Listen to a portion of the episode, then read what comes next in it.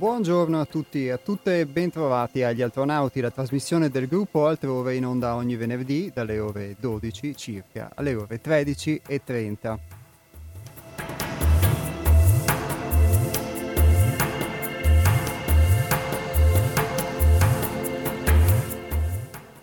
Vi ricordo i contatti del centro Sei Altrove, www.seialtrove.it, il nostro sito web, invece l'indirizzo email è info@seialtrove.it.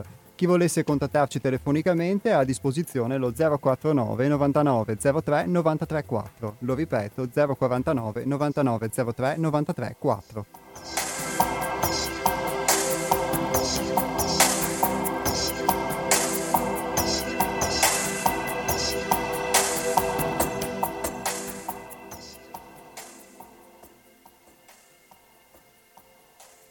Una domanda importante divide oggi le coscienze degli uomini. Una domanda a cui vengono date due interpretazioni opposte. La nostra società occidentale e la sua cultura ormai diffusa in gran parte del globo sta attraversando un periodo di riaggiustamento nel suo percorso progressivo verso una crescente ed efficiente dimostrazione della capacità di controllare l'ambiente, di soddisfare i suoi più reconditi desideri e non per ultimo di migliorare tecnicamente le sue possibilità genetiche?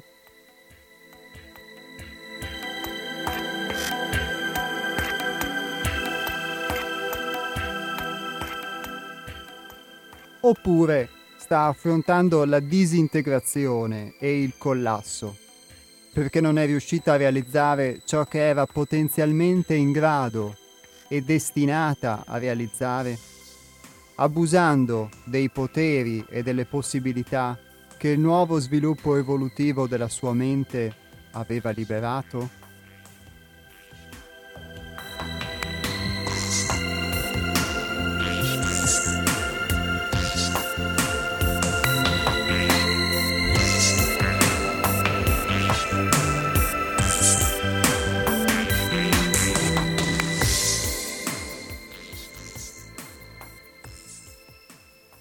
Tutto ciò che facciamo e che pensiamo ora e nei prossimi anni dipende da quale delle due modalità interpretative noi, individualmente e collettivamente, consideriamo corretta. Il modo in cui valutiamo il nostro tradizionale stile di vita, le nostre risposte più profonde agli eventi e alle tendenze sociali e politiche in mezzo a cui viviamo in questi tempi, e persino gli atteggiamenti psicologici di base su cui poggiano le nostre convinzioni spirituali. Tutto questo e la nostra pianificazione per i prossimi anni dipendono da come istintivamente o intuitivamente rispondiamo al suddetto quesito.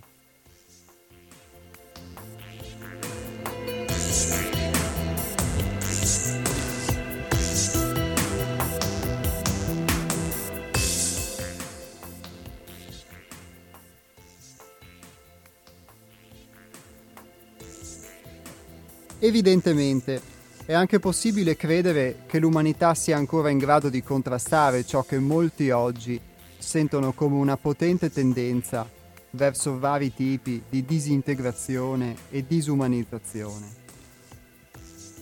e che, attraverso un cambiamento di mentalità, quasi improvviso, forse come risultato di qualche intervento divino, la nostra società si possa rinnovare fondamentalmente, senza dover sperimentare un crollo totale.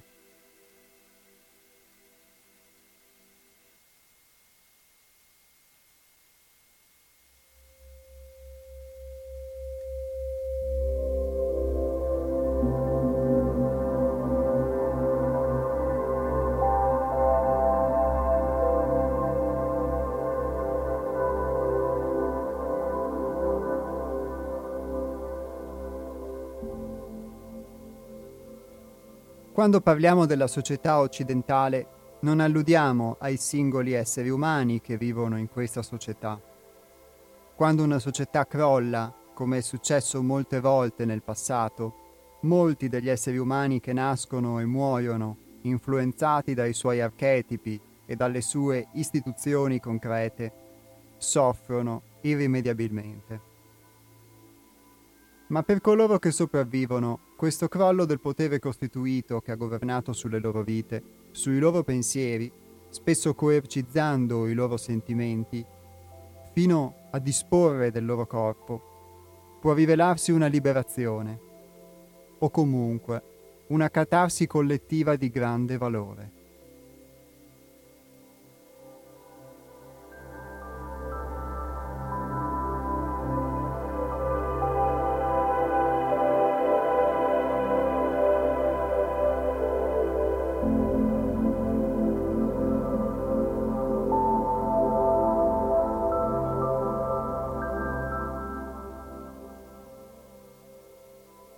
Una crisi globale di tale entità, a vari gradi di esperienza, non può non toccare profondamente la coscienza individuale e collettiva, mettendone in discussione sia i valori etici che morali, e dunque essenziali.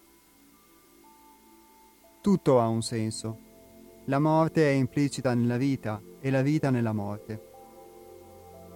Ciò che è triste è che la morte arrivi spesso dopo molte sofferenze. Eppure, le crisi esistenziali possono essere necessarie per ripolarizzare la nostra coscienza, lontano dai fallimenti della nostra idea di vita e dalle limitazioni della nostra esistenza corporea. Allo stesso modo, la tragedia della rivoluzione, della sconfitta o del disastro può essere necessaria per costringere le persone di una particolare società in declino a rendersi conto di aver tenuto troppo a lungo e troppo ostinatamente ai valori esistenziali e materiali e alle istituzioni religiose, culturali e sociali, ormai divenuti gusci quasi vuoti.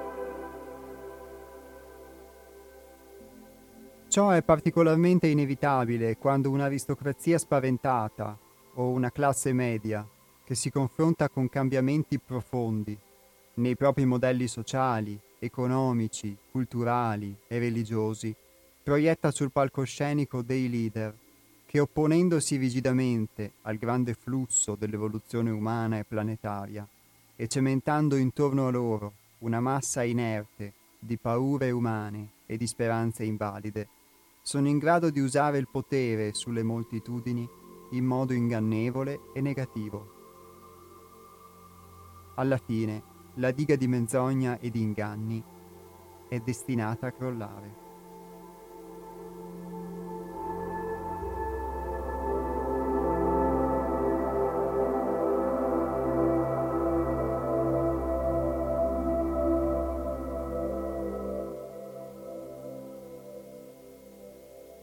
Nel processo evolutivo si annoverano innumerevoli vie, e questa è la via tragica. La morte, in qualsiasi ambito la si sperimenti, significa rinascita. Possiamo assumere un atteggiamento positivo, possiamo optare per la rinascita, come uomini e donne seme, su cui poggiare il tragico fardello della paternità di una nuova cultura. Non domani, ma il giorno dopo a molti altri domani. Possiamo aprire tutto il nostro essere alla visione degli archetipi e alle possenti forze che richiamano a una nuova cultura e civiltà. Questi poteri non sono lontani, sono i talenti sopiti della nostra stessa essenza. non sono fuori dalla nostra mente e dal nostro cuore. Se la nostra mente è chiara e libera da pregiudizi e il nostro cuore è alleggerito dallo scoraggiamento, dai valori obsoleti e dalla paura del domani. Questi sferzanti venti di rinnovamento sono stati immaginati da pochi, ma sognati da molti. Tuttavia, quei pochi sognatori sono già all'orizzonte della nostra coscienza e aprono le porte per quanti aspirano ad un mondo prospero ed equanime, rinnovato nello spirito fondamentale della vita. Tutto ciò di cui abbiamo bisogno per essere è avere il coraggio di vedere e non dare più nulla per scontato. Siamo figli della verità, chiamati a seguire la via della vita per essere vivi. Immaginare un mondo nuovo è prerogativa dei sognatori e dei folli, ed essendo l'opera dei puri di cuore, per adesso è destinata a pochi.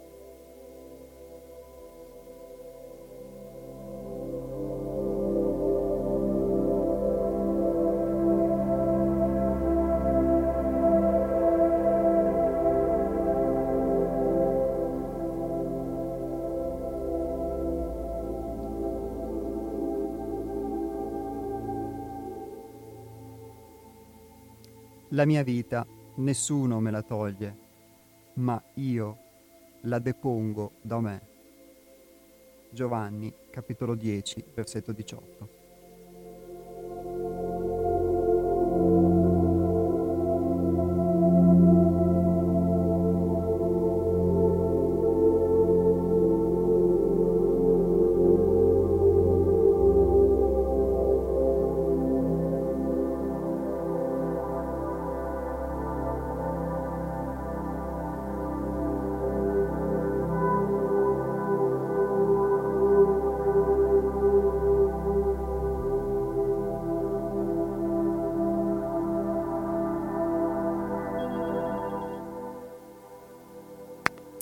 Pronto?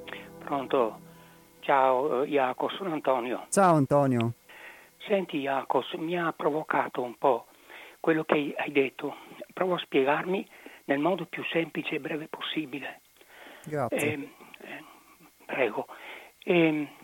Quello che tu hai descritto, cioè una presa di coscienza evolutiva dell'evoluzione di ogni persona. Ogni persona vive in un tempo e in un luogo. Ognuno di noi che coscienza ha rispetto al momento che vive? Che consapevolezza ha? In che fase evolutiva siamo ora? Che presa di coscienza c'è rispetto a questa fase evolutiva? Qualcuno diceva che stiamo attraversando, lo diceva attraverso i lampeggiamenti dell'utopia profetica. Parlo di padre Ernesto Balducci, parlava di uomo planetario, cioè una coscienza universale. Cosa fa l'uomo, chiamiamolo tra virgolette vecchio, una coscienza più arretrata?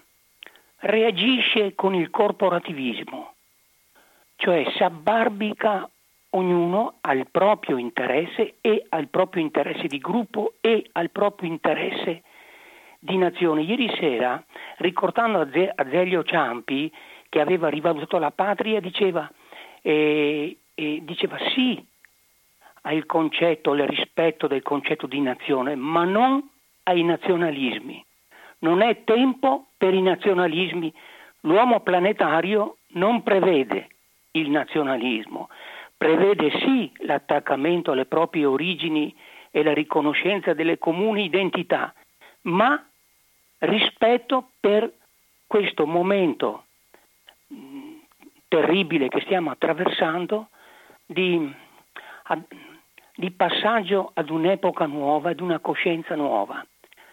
Oltretutto c'è una forte preoccupazione in tutti noi che gli strumenti stessi della tecnoscienza approntati dal, dall'intelligenza umana, dalla scienza pura, dalla ragionare.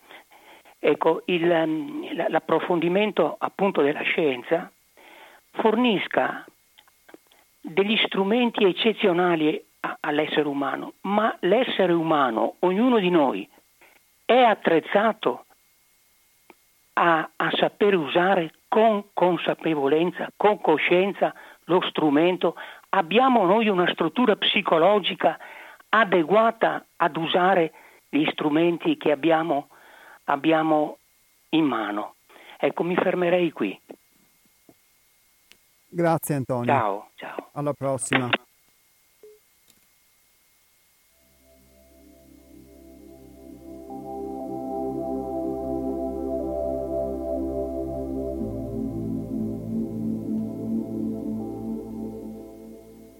Ricordo per chi come Antonio fosse stato ispirato dalla lettura o da alcuni punti della lettura o anche avesse delle domande in merito, la possibilità di telefonare allo 049 880 90 20 oppure di scrivere un SMS al 345 18 91 68 5.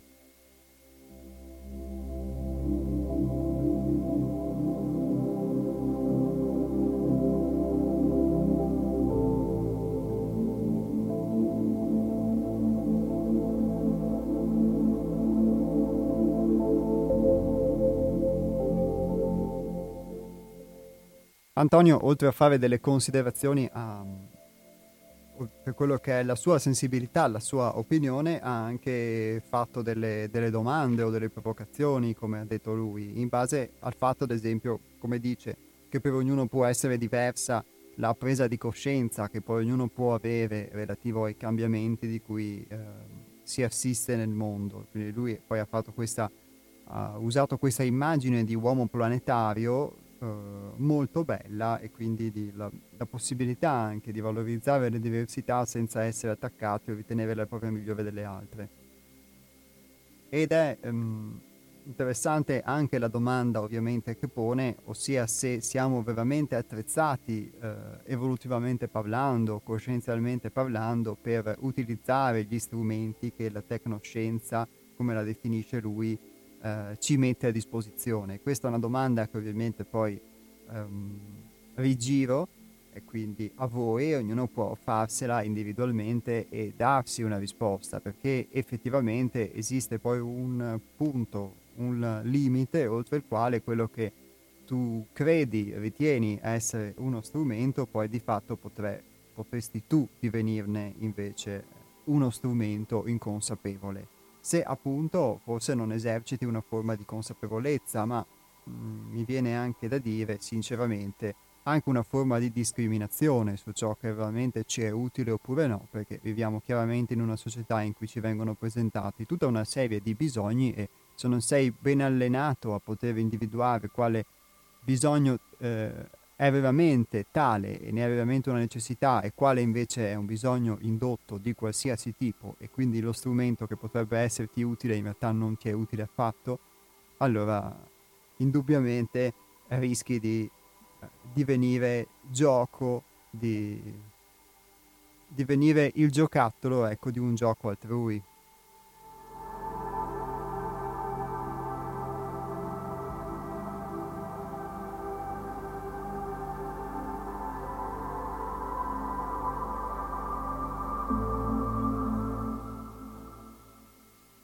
Ovviamente poi l'aspetto pratico è soprattutto nella propria vita quello su cui più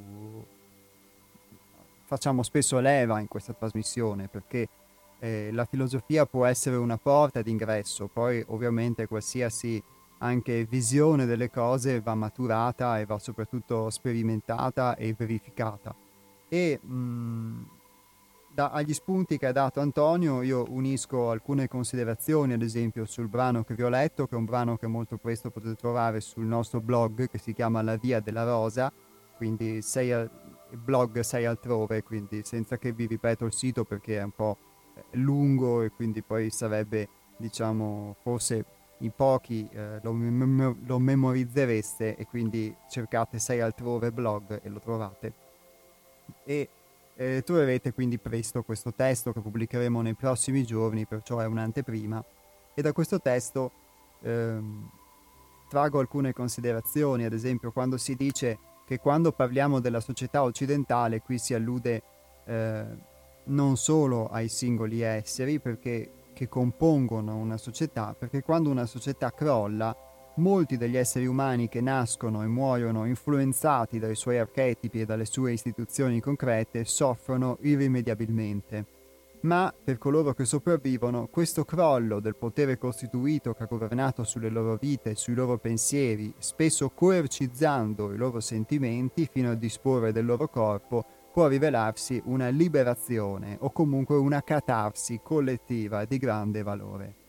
Quindi questa sofferenza è la sofferenza a cui sicuramente poi si può alludere quando si vede tutto un universo di valori che viene meno, e indubbiamente quando questo accade c'è chi fa il tifo per la dissoluzione, c'è chi fa il tifo poi per il conservazionismo.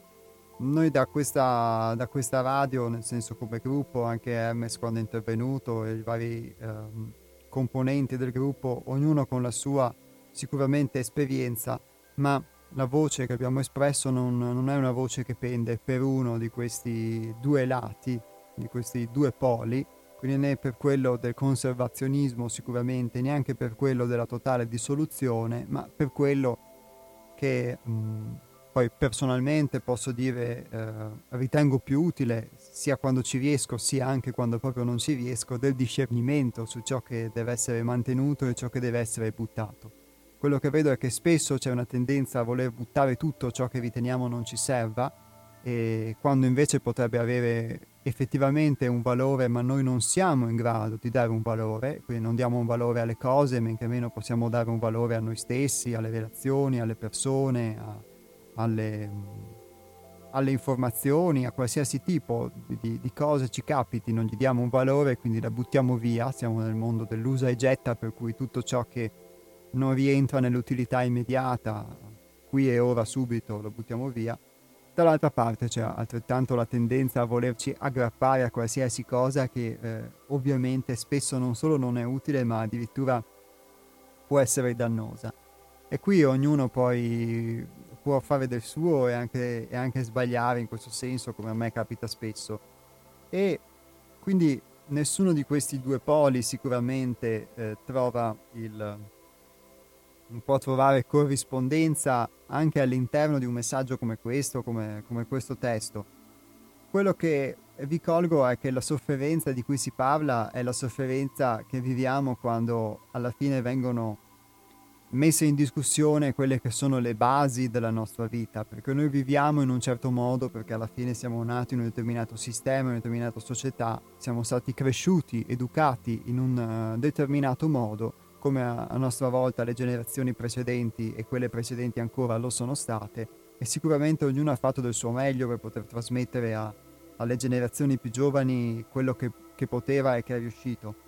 Fatto sta che quando questi modelli a cui facciamo riferimento vengono meno, soffriamo, perché di fatto per noi viene meno un mondo, e come abbiamo avuto modo di leggere ormai in tutti questi mesi, anche attraverso diversi spunti, diversi testi, attraverso le vostre testimonianze, viviamo tutta una serie di influenze e viviamo dei modelli, anche se siamo convinti di fatto, anche se posso essere convinto di non avere un modello da imitare, ma di fatto non è così, e consciamente o inconsciamente o inconsapevolmente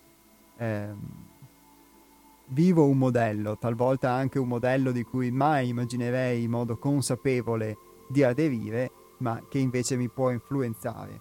E quindi sicuramente il venir meno di queste possibili influenze ci porta in una condizione di spaesamento, che può portare alla sofferenza, o che può portare spesso anche a prendere delle decisioni che normalmente non si prenderebbero, pur di salvaguardare quella che può essere una parvenza di sicurezza, e quindi di anche talvolta ripudiare quelle che sono le proprie idee, i propri ideali, eccetera, pur di mantenersi conformati ad un sistema di regole che apparentemente ci dà sicurezza, ma nella nostra convinzione ce lo dà concretamente.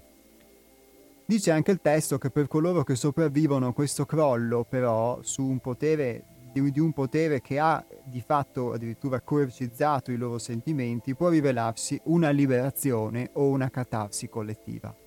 E quindi sicuramente questo vuoto può essere anche un vuoto, un'apertura. Poi ovviamente non è ovvio in realtà, anche se dico ovviamente, mentalmente e filosoficamente possiamo essere predisposti al vuoto. Viviamo nella società ormai degli open space, dove tutti conoscono il simbolo del Tao, eccetera eccetera, ma di fatto poi un conto è la filosofia spiccia e un conto poi è nella propria vita realizzarlo concretamente. E quindi poter vivere effettivamente, con anche le paure che questo può comportare, una liberazione o una catarsi, quindi un sacrificio liberatorio di questa portata. E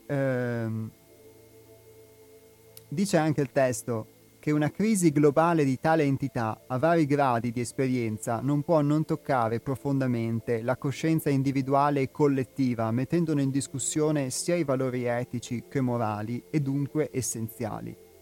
Perché spesso, quando ci capitano delle crisi, anche parlo per esperienza della mia vita, noi poi tendiamo a voler rimettere il dentifricio dentro il tubetto, quindi a mettere l'attack sui cocci del vaso e rimetterlo lì, o comprarne uno nuovo che lo sostituisce, e non acquisire comunque invece un insegnamento da quella rottura, da quel vaso che è andato in 1000 pezzi e che quindi qualcosa sicuramente ci ha insegnato. E perché è molto più facile, quindi è molto dire vabbè, è stata una cosa così, è stata una sfortuna, una sfiga, una scarogna, come si dice, o è stata una responsabilità altrui, e poi pazienza, eccetera, e riprendiamo esattamente da dove eravamo prima e torniamo a fare gli stessi errori, a fare le stesse cose, senza di fatto poi invece aver imparato. Quindi l'invito che poi io in Hermes ho sempre visto come insegnamento, e quindi nell'esperienza anche del gruppo, poi è più difficile poterlo mettere in pratica, perché vai a contrastare con quelle che sono le tue reazioni automatiche, quindi tutta una serie di meccanismi che si sono creati in te e che, analogamente a quello che fa il potere esterno, di fatto nello stesso modo ti governano. Provare quindi a entrare in questo varco, in questo vuoto, senza dover cercare subito degli altri elementi, diciamo, che contribuiscano a riempirlo. E qui poi si accentua questa cosa, la sofferenza che talvolta accompagna la morte, perché anche ovviamente una domanda che ci si potrebbe porre, e che siete liberi anche voi di porvi ovviamente, o eventualmente di provare a dare una risposta, è se noi abbiamo più paura tante volte della morte, quindi della fine di qualcosa, o non abbiamo forse più paura della sofferenza, non abbiamo forse più paura di tutto ciò che comporta la morte. Anche i casi degli ultimi 2 anni, diciamo, una certa tipologia informativa, hanno molto forse calcato su un aspetto di sofferenza più che su un aspetto della morte. E nonostante tutti gli approcci filosofici, morali o religiosi che siano, di fatto noi continuiamo a avere paura della morte, avere paura però anche della sofferenza che gravita intorno alla morte. E scrive, recita questo testo: eppure le crisi esistenziali possono essere necessarie per ripolarizzare la nostra coscienza, lontano dai fallimenti della nostra idea di vita e dalle limitazioni della nostra esistenza corporea.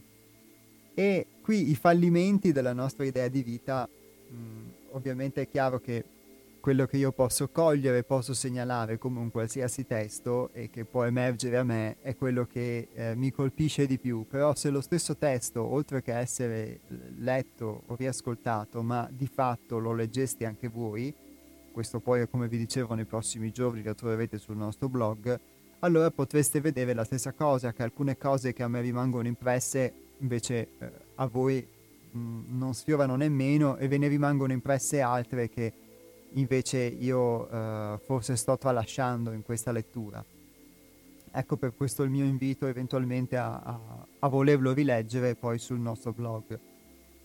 Il ripolarizzare la nostra coscienza lontano dai fallimenti della nostra idea di vita, perché effettivamente, parlo per me almeno, un'idea di vita c'è, che poi tu la possa contestare, che dopo tu la possa anche, possa porti degli interrogativi, quando vedi che questa vita diventa un modello che tutti perseguono e ti poni la domanda su quale sia il fine, quale sia alla fine lo scopo di perpetuare una certa vita, e nel porti questa domanda però c'è anche una tendenza, questo io ho potuto vedere nel tempo, ad adagiarti a un determinato conformismo. Parlavamo la volta scorsa del conformarsi, per cui dici beh ma tutti fanno così, forse allora si fa così, forse allora devo vivere così anch'io. Però dall'altro rimane l'interrogativo. I fallimenti della nostra idea di vita, perché poi di fatto quella che è la vita ideale, la vita della famiglia mulino bianco che fa colazione, o di qualsiasi tipo di vita si possa alla fine idealizzare attraverso chissà anche quale archetipo che non posso certo immaginare, ma di fatto poi fallisce quando noi ci troviamo impossibilitati a rendere la nostra vita uguale ad un qualcosa di esterno che, essendo esterno, forse, secondo me ovviamente, non potrai mai raggiungerlo, non potrai mai essere uguale, inevitabilmente fallisci. Allora forse se a livello sociale di massa esiste un fallimento di questo tipo che ci dimostra che una vita che era stata standardizzata e questo sogno che era stato venduto, o forse neanche venduto, era un po' come i pacchi che ti rifilano nelle autostrade, tu ci avevi creduto e tu eri convinto di aver comprato il telefono, invece c'era un bel mattone, e analogamente puoi anche illuderti e provare a telefonare col mattone come spesso uno fa, ma di fatto un mattone resta. E allo stesso modo la nostra vita noi cerchiamo tante volte di renderla come i modelli sociali, diciamo, che noi consideriamo dei modelli, renderla uguale praticamente a questi modelli, ma di fatto rimaniamo con un mattone in mano e non troviamo la tastiera per telefonare. E quindi se questo fallimento avviene in massa, allora tanto meglio, si potrebbe quasi dire, perché tutti noi saremo spinti anche a riconsiderare qual è lo scopo, se ve n'è uno, e che cos'è che ci muove nella vita, che cosa ci può far sentire vivi. E qui sempre recita il testo: allo stesso modo la tragedia della rivoluzione, della sconfitta o del disastro può essere necessaria per costringere le persone di una particolare società in declino a rendersi conto di aver tenuto troppo a lungo e troppo ostinatamente ai valori esistenziali e materiali e alle istituzioni religiose, culturali e sociali, ormai divenuti gusci quasi vuoti.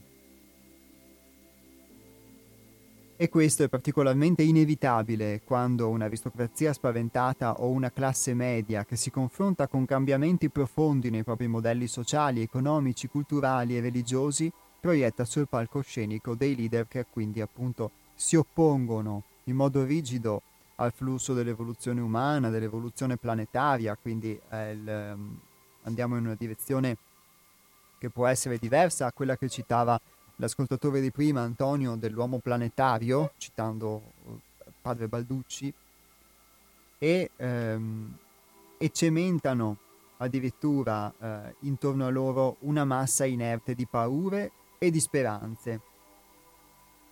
E questi leader sono in grado di usare il potere sulle moltitudini in modo ingannevole e negativo. Ecco, alla fine la diga di menzogne e di inganni è destinata a crollare. E questa via viene poi definita fra le molte del processo evolutivo, perché poi di fatto noi veniamo o ci sentiamo, non è detto che lo siamo, chi lo sa, ognuno può pensarla come vuole, ma comunque viviamo una forma di inganno, c'è chi utilizza un potere che noi gli abbiamo affidato perché pensavamo che fosse l'unico modo di poter gestire la società, non ne conoscevamo altri, non è stato insegnato altri, siamo venuti qui, siamo nati, ci siamo trovati, puff, che dovevamo seguire degli studi, dare retta a mamma e papà, se avevamo mamma e papà, a dover lavorare, fare delle cose, eccetera, eccetera, e ci siamo trovati qui e grazie a Dio se qualche volta può emergere qualche punto di domanda, se no via a condurre una vita fino a quando muori, qualcuno dice che ritorni, qualcuno dice che non ritorni, non si sa, fatto sta che di fatto la vivi nel sonno e in questo processo di evoluzione, recita il testo, questa via è la via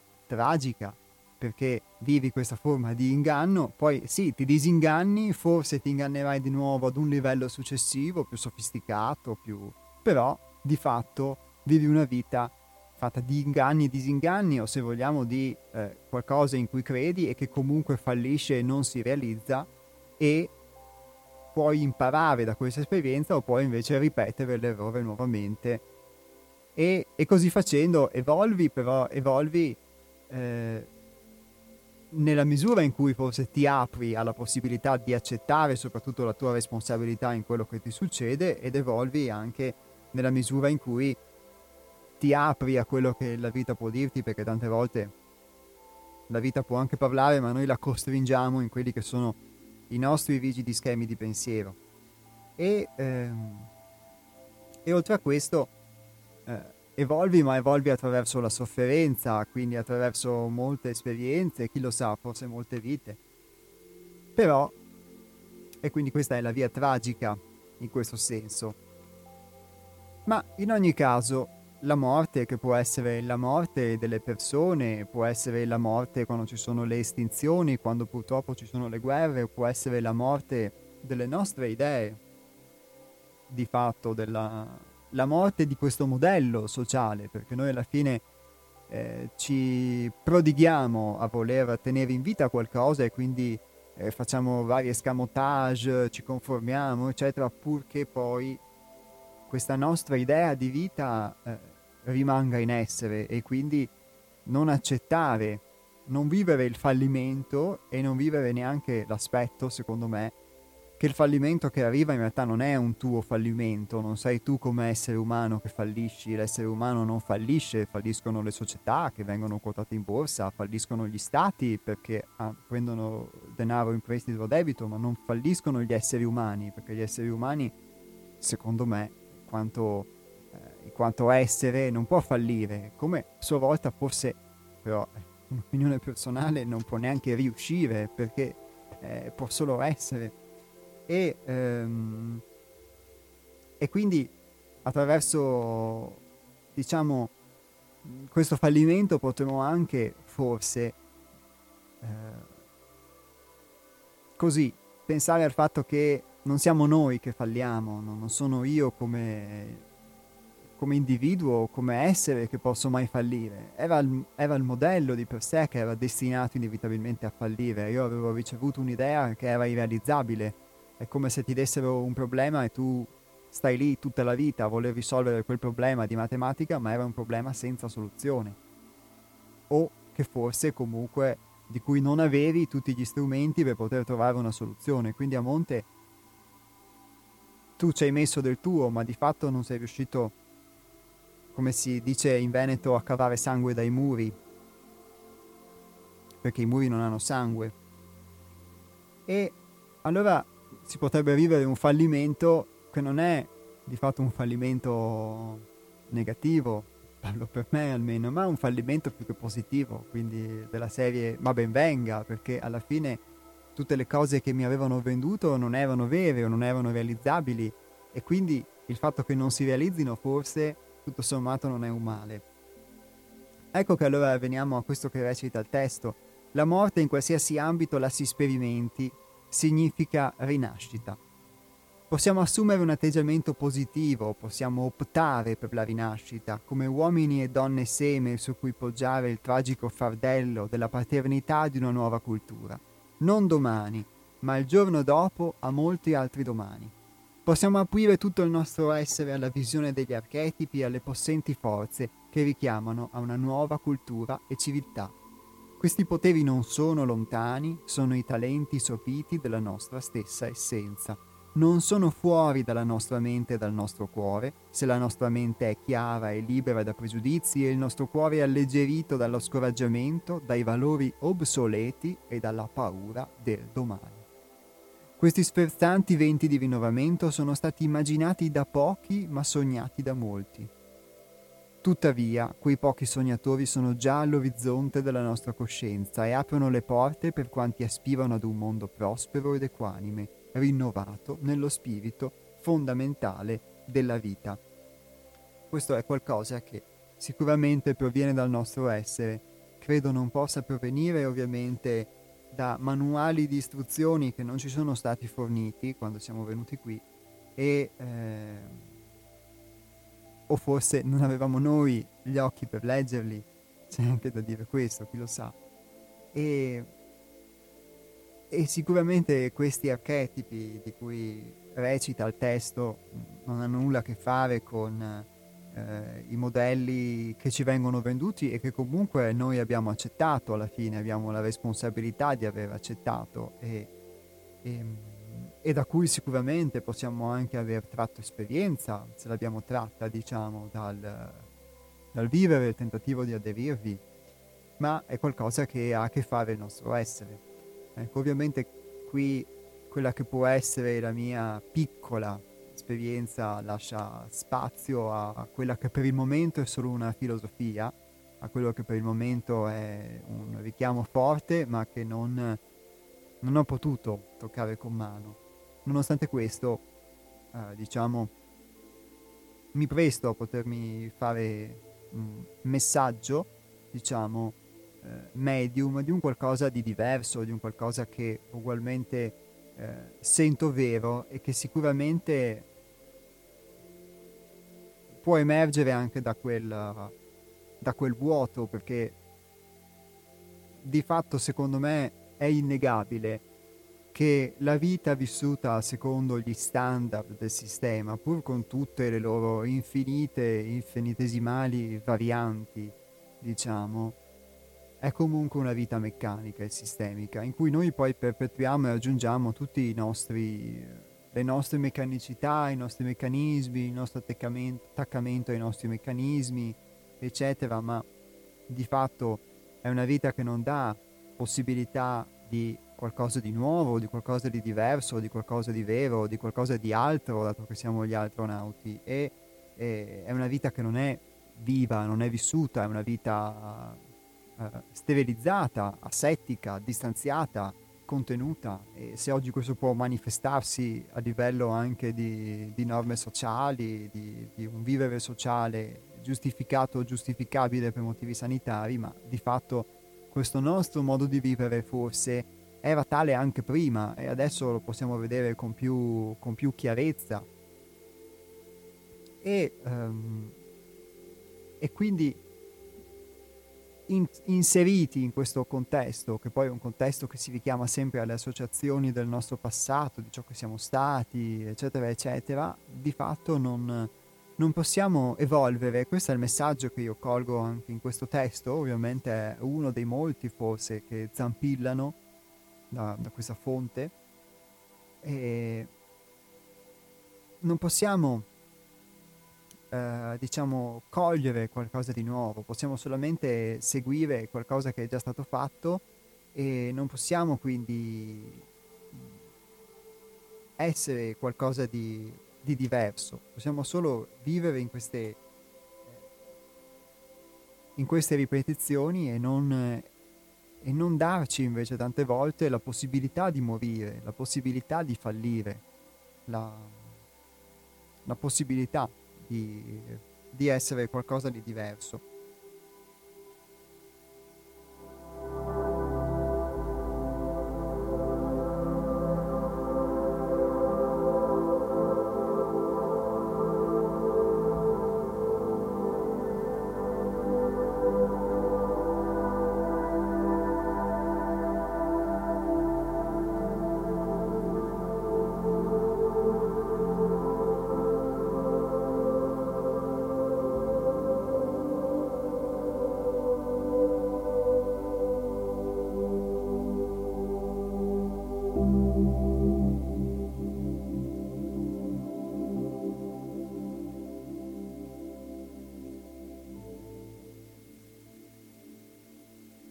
Poi il testo recita anche che tutto ciò di cui abbiamo bisogno per essere è avere il coraggio di vedere e non dare più nulla per scontato.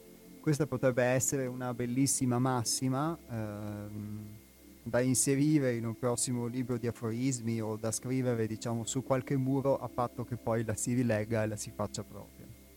E perché è bellissimo il coraggio di vedere, perché spesso parlo per me, non ho il coraggio di voler vedere, mi fa più comodo essere automatico e non vedere o far finta di niente piuttosto che porre consapevolmente luce su qualcosa, soprattutto quando di fatto può mettere in discussione il mio modo di essere. È una cosa che ci è facile imputare agli altri, ci è facile vedere all'esterno, ci è facile sicuramente vederla nei governi, e è indubbio che possa essere così o che sia così molto spesso, però è altrettanto indubbio che ho potuto vedere che quello che vedevo negli altri è anche la mia stessa mancanza di coraggio di vedere le parti di me che non mi piacciono, perché è sicuramente facile, dirsi di essere bravi o buoni, eccetera, o non dirsi nulla, ma anche comunque non dicendosi nulla, non voler vedere invece le parti di sé che invece potrebbero essere, diciamo, più brutte o risultare tali perché ancora ci giudichiamo, e non dare più nulla per scontato. Ovviamente poi io, diciamo, riverso quella che è la mia esperienza anche nelle cose che posso leggere, e ognuno di voi poi può anche eventualmente concordare o meno o fare delle proprie valutazioni.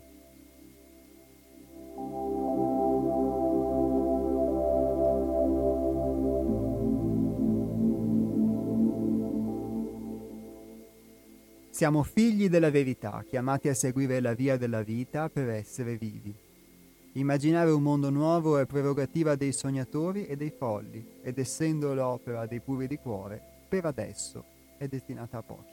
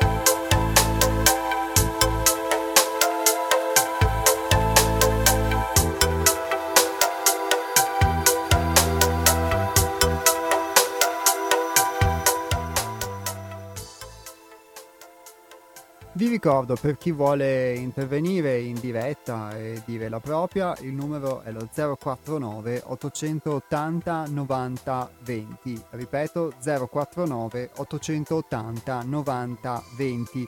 Se invece preferite farlo tramite un messaggio, un classico SMS ovviamente, lo dovete fare scrivendo al 345 18 91 68 5. Ripeto, 345 18 91 68 5.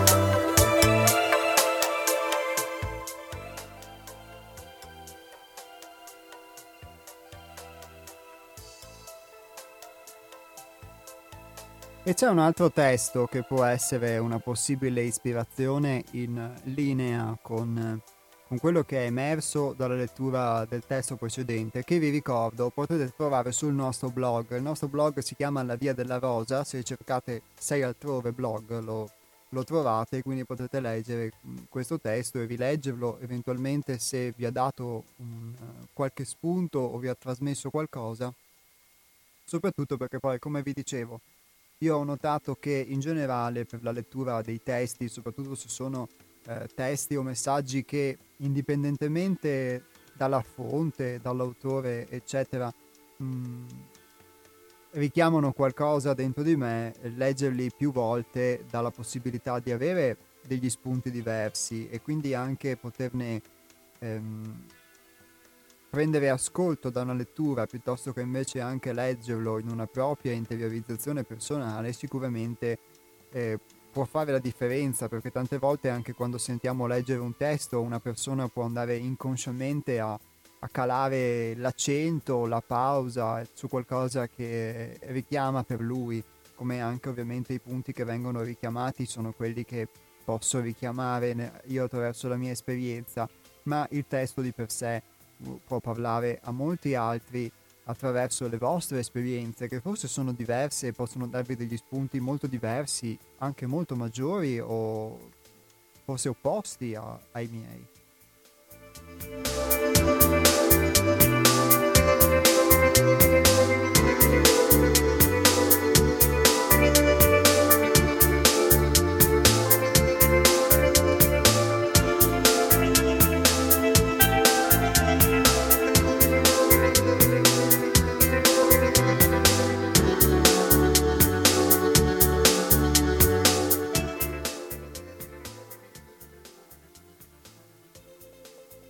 Il discernimento può essere utilizzato su più alti livelli quando v'è un discernimento profondo tra ciò che è l'individualità o processo individuato dell'ente e l'anima che governa tale processo, o ancora tra ciò che è la stessa anima e l'essere Atman, in quanto coscienza di ordine trascendente e metafisico.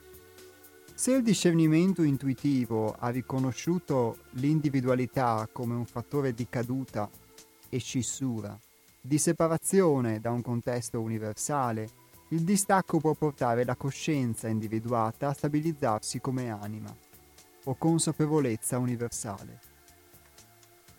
Se il discernimento intuitivo ha riconosciuto la stessa anima come un semplice riflesso dell'essere, il distacco consapevole può portare a far sì che il riflesso della coscienza oggettivato o manifestato si sciolga nella sua fonte originaria e trascendente.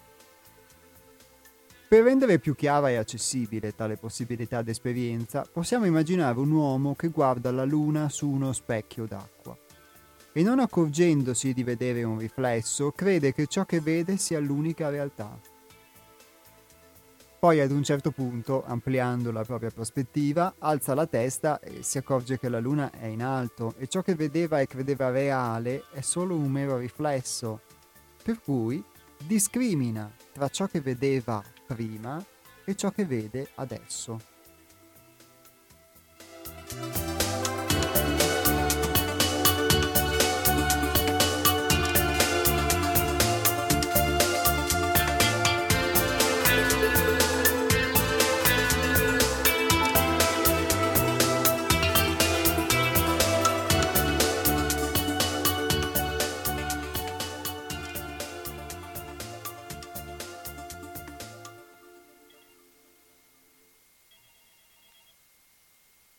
Pronto?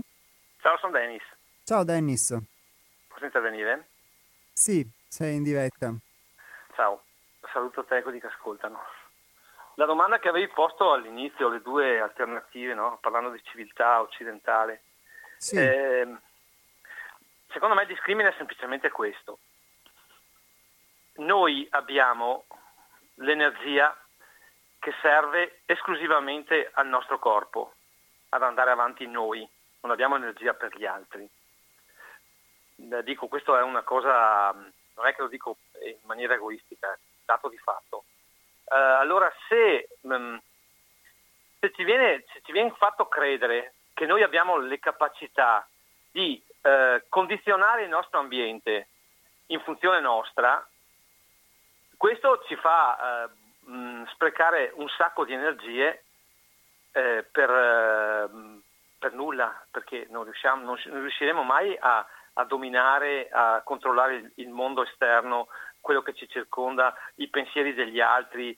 Possiamo semplicemente, casomai, modificare le nostre di azioni, perché la differenza che esiste tra le civiltà, come le definiva, mi sembra si chiamasse Levi-Strauss, no? Le civiltà calde dalle civiltà fredde, ecco, è semplicemente questa, che noi possiamo adattarci all'ambiente che ci circonda. Le tecnologie servono semplicemente a questo, non a cambiare l'ambiente, ma cercare di adattare noi stessi all'ambiente in modo da poter vivere bene. Non so se mi sono spiegato. Se pretendiamo e cominciamo a pensare, a credere di poter dominare il mondo,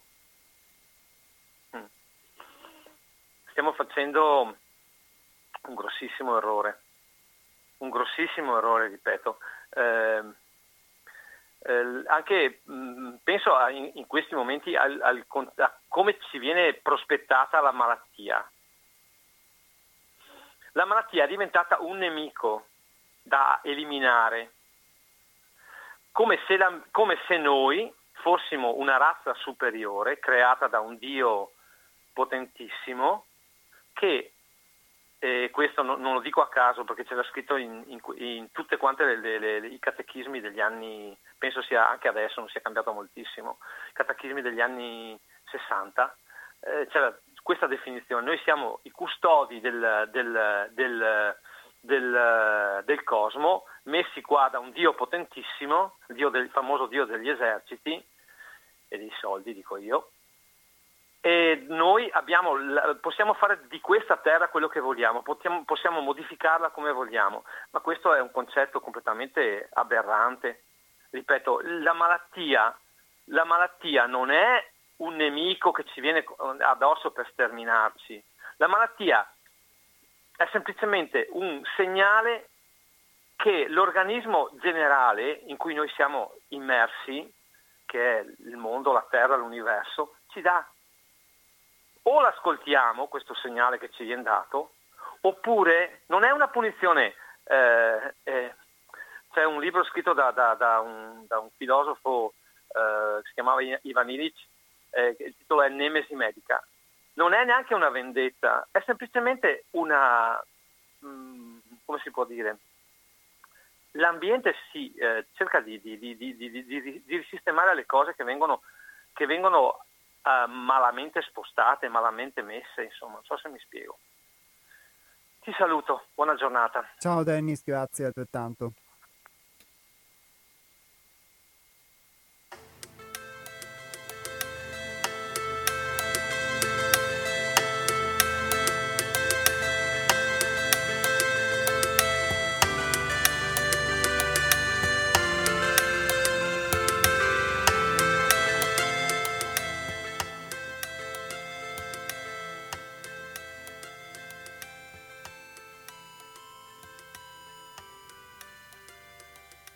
Dennis ci ha dato una sua visione su alcuni dei temi che sono stati toccati, ovviamente tra cui anche quello della tecnologia, dell'adattamento, eccetera, una sua visione ovviamente su una malattia. La cosa Ecco, interessante che lui cita di come spesso la malattia possa essere identificata come un nemico da eliminare. Di fatto questo potrebbe anche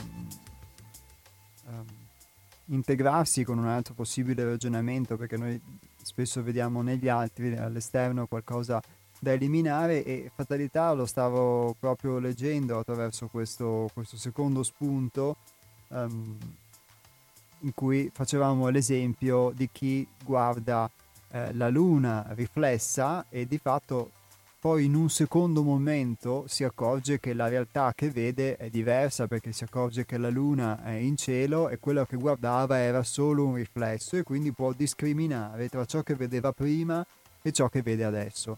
Sicuramente può essere così se noi applichiamo questa cosa a qualsiasi ambito di conoscenza, quindi può capitare quando ci viene venduto qualcosa e poi scopriamo che le cose sono un po' diverse, lo possiamo verificare su noi stessi, e così accade anche per quanto riguarda noi stessi, vediamo che le cose sono un po' diverse da come le crediamo. E il più è infilarsi, diciamo, talvolta sottilmente, perché forse talvolta serve la sottigliezza più che la, diciamo, che il modo cruento, ma talvolta anche in modo cruento, forse con un piede di porco, tra una convinzione e l'altra, diciamo, per scardinare questo meccanismo. Credo che se non lo si vive a livello personale, poi lo si può vivere solo parzialmente ragionando sui temi sociali, però questa è una mia considerazione che deriva dalla mia esperienza, perché prima ho potuto vedere queste cose all'esterno, informarmi, leggermi, farmi tantissime altre opinioni diverse, talvolta opposte rispetto a quelle che avevo in precedenza e a quelle che mi venivano vendute a scuola o dalla società o dalla famiglia, su molte cose a livello sociale, però non aver mai messo in discussione me stesso a livello delle mie convinzioni interiori. Quindi quello è sicuramente un aspetto, diciamo, che ci tocca inevitabilmente molto più concretamente. E detto questo, però, riprendo dallo spunto che vi stavo leggendo, e quindi parlavamo del discrimine tra ciò che vediamo essere reale quando vediamo che la luna è in cielo e che quindi quel riflesso che vedevamo era solo un riflesso.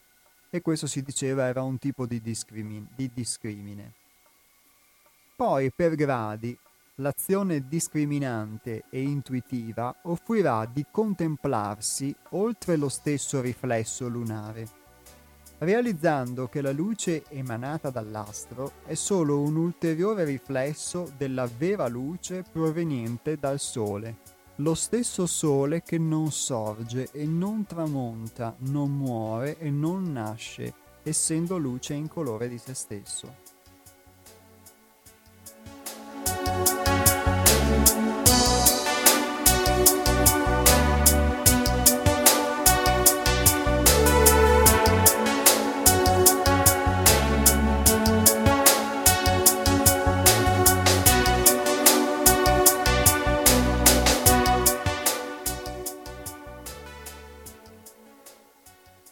Quando ci svegliamo da un sogno, le immagini e la stessa realtà contenuta nel sogno, appena aperti gli occhi, svaniscono come un lontano ricordo. Accade lo stesso quando ci risvegliamo all'unica e sola realtà onnipervadente. Ogni verità annulla la menzogna precedente, contenendola e trascendendola.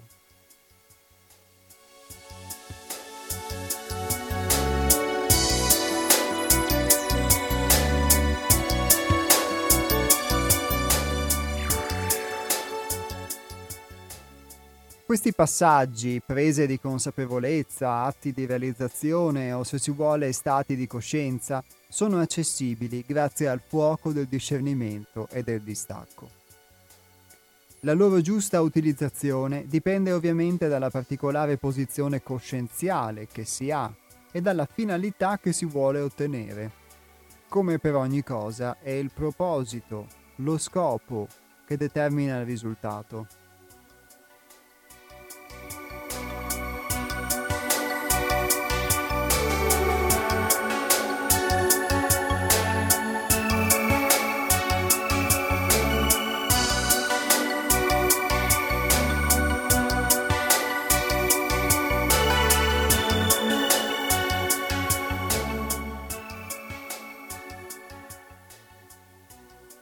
L'approccio sistemico alla reale conoscenza di sé inizia con tali mezzi e finisce col trovare soluzione e trascendere definitivamente il mondo dell'ignoranza e del divenire.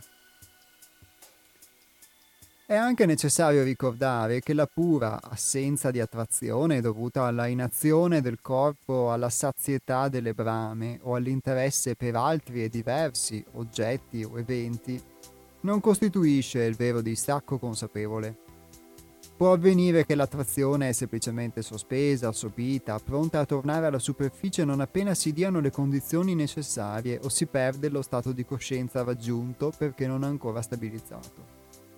Quel che occorre per un distacco vero e proprio è la conversione, il rifiuto e l'incenerimento deliberato di tutte le attrattive e di tutte le compensazioni e del conseguente attaccamento costringente, insomma, il dominio consapevole dei desideri.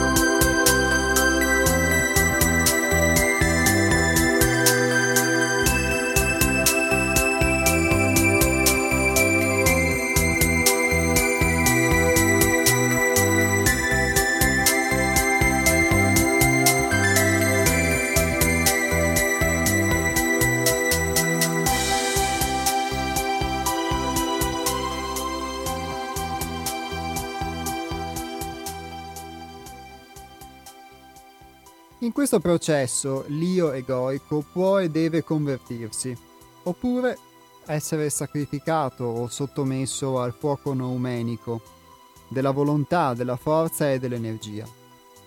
La padronanza effettiva, il controllo, se si vuole, sui veicoli sottili attraverso i quali si avvertono i desideri e la consapevolezza del dominio che nasce da tale controllo sono elementi essenziali del distacco e del non attaccamento.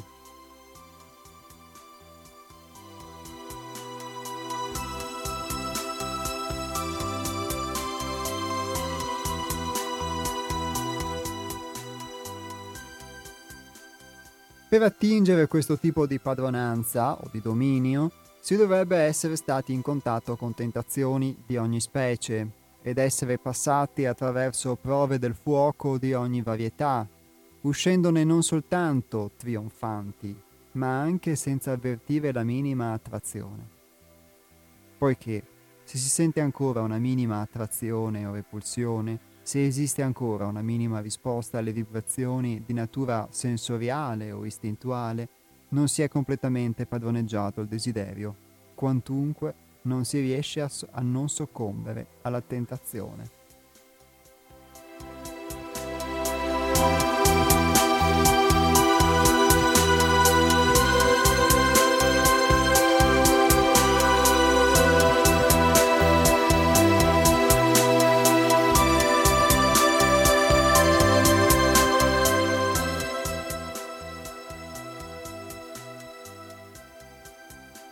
Crediamo che esistano innumerevoli modi di impiegare il proprio sacro tempo e che tutti questi modi abbiano una valenza essenziale all'esperienza dell'anima incarnata.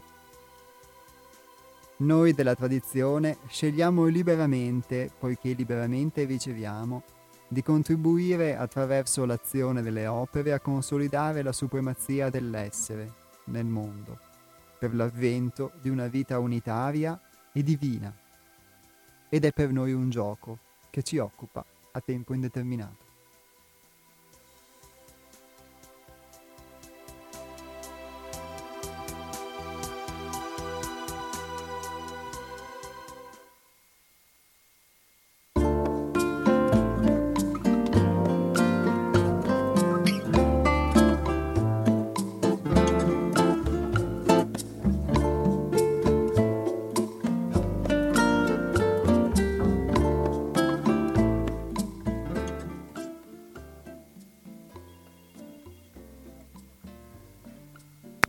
Pronto? Pronto. Scusa Iaco, sono ancora Antonio. Antonio. C'è stato un passaggio dove hai parlato prima di stabilizzazione. Allora Nietzsche dice che l'essere umano non è ancora stabilizzato, noi togliamo quello ancora e diciamo l'essere umano non è un animale non stabilizzato sempre. È vero che esistono delle potenze, quelle potenze a cui faceva riferimento una telefonata di Denis, il Dio potente, il sovrano potente, il Papa potente, il potere potente, che rende attraverso qualcosa di sistemico, stabilizza per un periodo la comunità, ma è illusorio, perché l'essere umano è essenzialmente libero, oscilla continuamente attorno a un baricentro che non troverà mai, perché è costituzionalmente libero, mentre l'animale obbedisce in modo meccanico agli input che vengono dall'esterno attraverso quello che è scritto nei suoi geni. Anche noi, i nostri geni, abbiamo un sistema vegetativo, però noi siamo essenzialmente, nella nostra essenza, siamo liberi. Quindi l'essere umano non potrà mai essere stabilizzato, e anche la sua coscienza. Ciao. Ciao Antonio, grazie di questo tuo secondo intervento.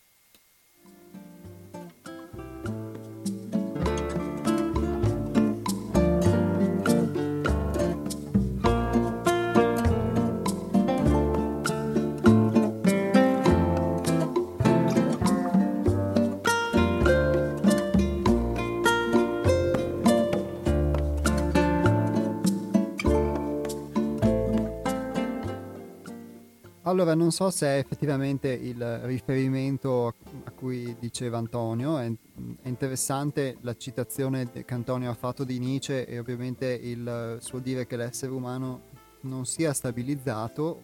Ovviamente è chiaro, ognuno parla per la sua esperienza personale ed è bello mettere insieme tante visioni diverse. Sicuramente da questo punto di vista può anche, diciamo, trovarci concordi nella misura in cui appunto la vita è una meraviglia continua e quindi saperla cogliere come tale, forse, anche se spesso viviamo l'aspetto della tragedia di cui ci ricordava il testo all'inizio, però di fatto può esserci utile a fare un'esperienza. Però se ho colto quello a cui si riferiva nella mia lettura Antonio, il testo parlava di qualcos'altro, perché il testo che vi ho letto recitava così: può avvenire che l'attrazione è semplicemente sospesa, sopita, pronta a tornare alla superficie non appena si diano le condizioni necessarie o si perde lo stato di coscienza raggiunto perché non ancora stabilizzato.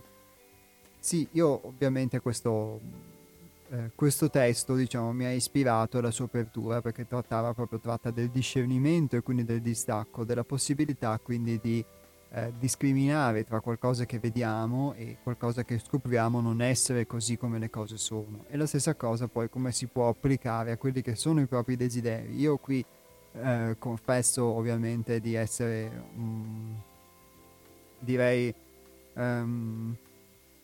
non trovo la parola in realtà in italiano, ma comunque di essere poco propenso ovviamente a poter insegnare qualcosa. Posso solamente farmene testimone di questo scritto, perché ho visto in me qualche forma di discriminazione, di un attaccamento, ma è interessante vedere soprattutto come i desideri a volte si manifestino anche in forme che noi non conosciamo. Può essere talvolta anche il desiderio di provare una forma di rabbia, e quindi cerchi una condizione esterna di qualcuno che possa dire qualcosa, fare qualcosa, in modo che possa innescarsi quel meccanismo che tu non vedevi l'ora di provare.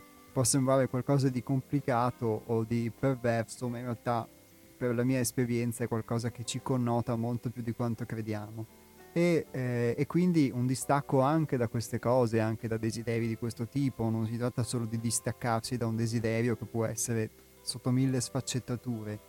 Qui si dice che tante volte L'attrazione per questo desiderio viene sospesa, viene sopita, però non appena si diano le condizioni necessarie o si perde lo stato di coscienza raggiunto perché non ancora stabilizzato, allora riscatta questa attrazione. Quindi questa è più una cosa, diciamo, forse tecnica, ma che in realtà può essere benissimo vissuta, io credo, anche da molti di voi, di noi.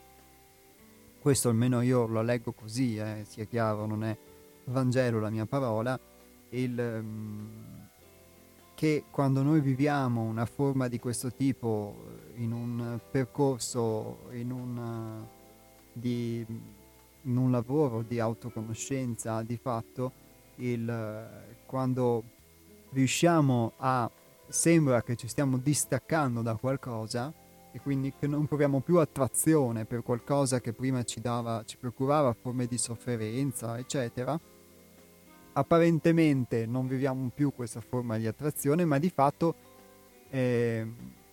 non ne siamo ancora totalmente, tra virgolette, usciti, non ne siamo, tra virgolette, ancora esenti e quindi, se abbiamo vissuto una condizione di armonia, appena si creano però le condizioni necessarie, cado e torno a vivere di nuovo una forma di rabbia che forse non vivevo da tempo, o di un'altra reazione di qualsiasi tipo che non vivevo da tempo, perché non avevo stabilizzato quella condizione, quindi non mi ero in realtà, pur avendo vissuto una condizione armonica, di fatto non ero riuscito a renderla, a creare una nuova abitudine, quindi a fare, diciamo, sì,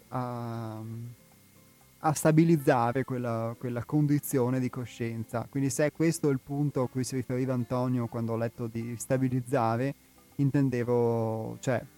intendeva questo, almeno io lo leggo così nel testo, di poter arrivare a una condizione in cui le cose che normalmente possono provocare in noi delle reazioni meccaniche negative non ci toccano realmente più. In questo senso abbiamo stabilizzato questa cosa.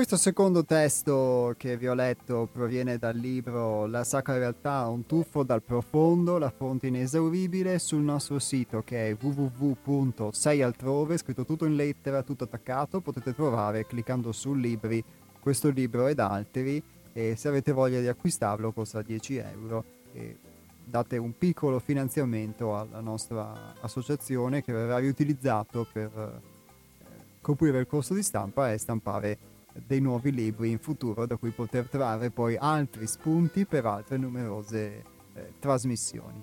Gli Altronauti vi ringraziano, vi salutano, vi danno appuntamento al prossimo venerdì, che sarà esattamente venerdì 25 giugno, sempre dalle ore 12 alle ore 13:30 su Radio Cooperativa. Oltre al nostro sito www.seialtrove.it e al nostro blog, vi ricordo il sito di Radio Cooperativa che è www.radiocooperativa.org. Lì trovate tutti i riferimenti della radio, le iniziative, il podcast, il palinsesto, le notizie sulle prossime puntate e i modi per contribuire a mantenere in vita questa emittente che dà la possibilità a molti di fare trasmissioni diverse, libere, non conformi, e sicuramente sono voci che in una radio commerciale non potreste sentire. Un saluto e un ringraziamento a tutti voi da parte degli Altronauti e del gruppo Altrove.